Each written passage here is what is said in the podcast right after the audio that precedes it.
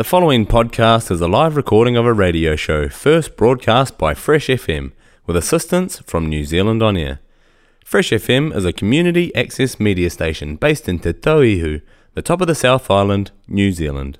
Hi there, I'm Matt Budd for Fresh FM.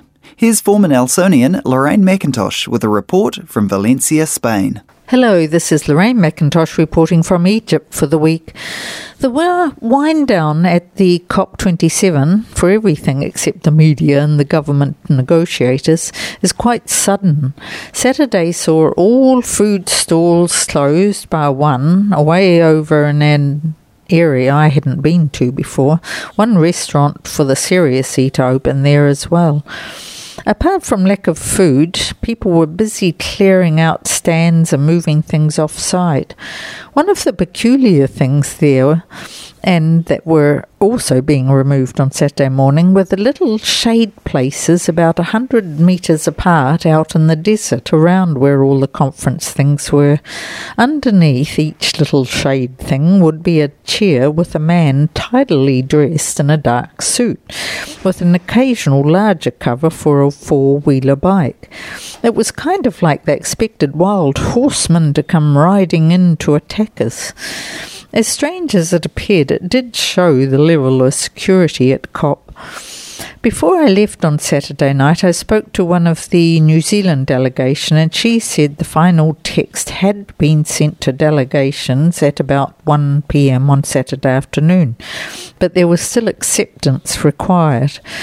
We're we guessed at that time that it may take through to Sunday morning. So while the delegates knuckled down to a second night with no sleep, I joined the exodus and flew out to Cairo for a couple of days of sightseeing before heading back to Spain.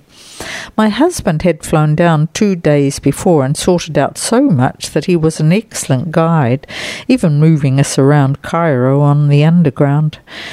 Having only two days free after COP, I decided seeing the pyramids and the old Egyptian museum were sufficient goals, and both done on the first day, although we did venture inside to see the Sphinx and pyramid area on Sunday.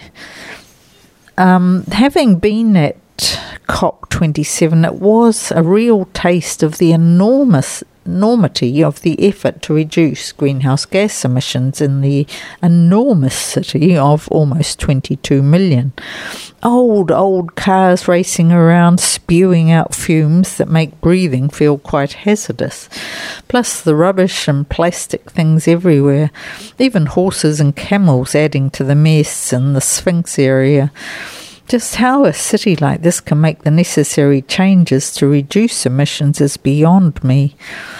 So, at about 9 a.m. on Sunday, the news came through from Sharm el Sheikh that the deal had been done, reached for COP27.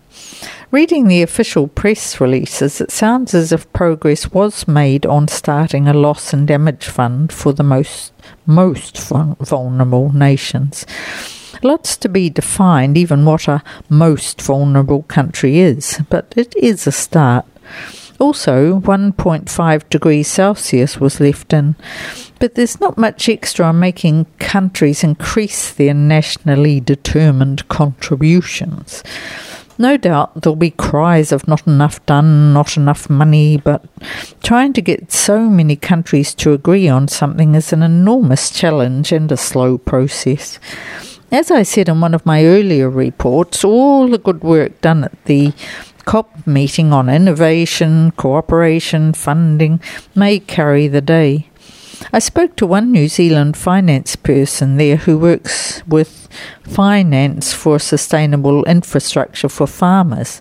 He assured me that the ideas and solutions are there and it just needs farmers to invest in them.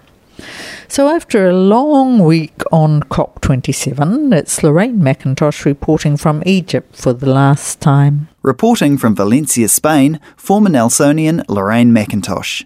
Today's technology allows us to keep in touch with locals who live abroad. If you're heading overseas and would like to report back to Fresh FM listeners, ring the studio nearest you or contact Fresh FM through the website freshfm.net. The podcast you just listened to was a live recording of a radio show first broadcast on Fresh FM, the top of the South's community access media station, with support from New Zealand On Air. The funding of Access Media makes these podcasts possible. To find similar programs by other community access media stations, go online to accessmedia.nz. If you or your group would like to know more about how you can have a program on our station, please contact us. Visit our website freshfm.net for our contact details.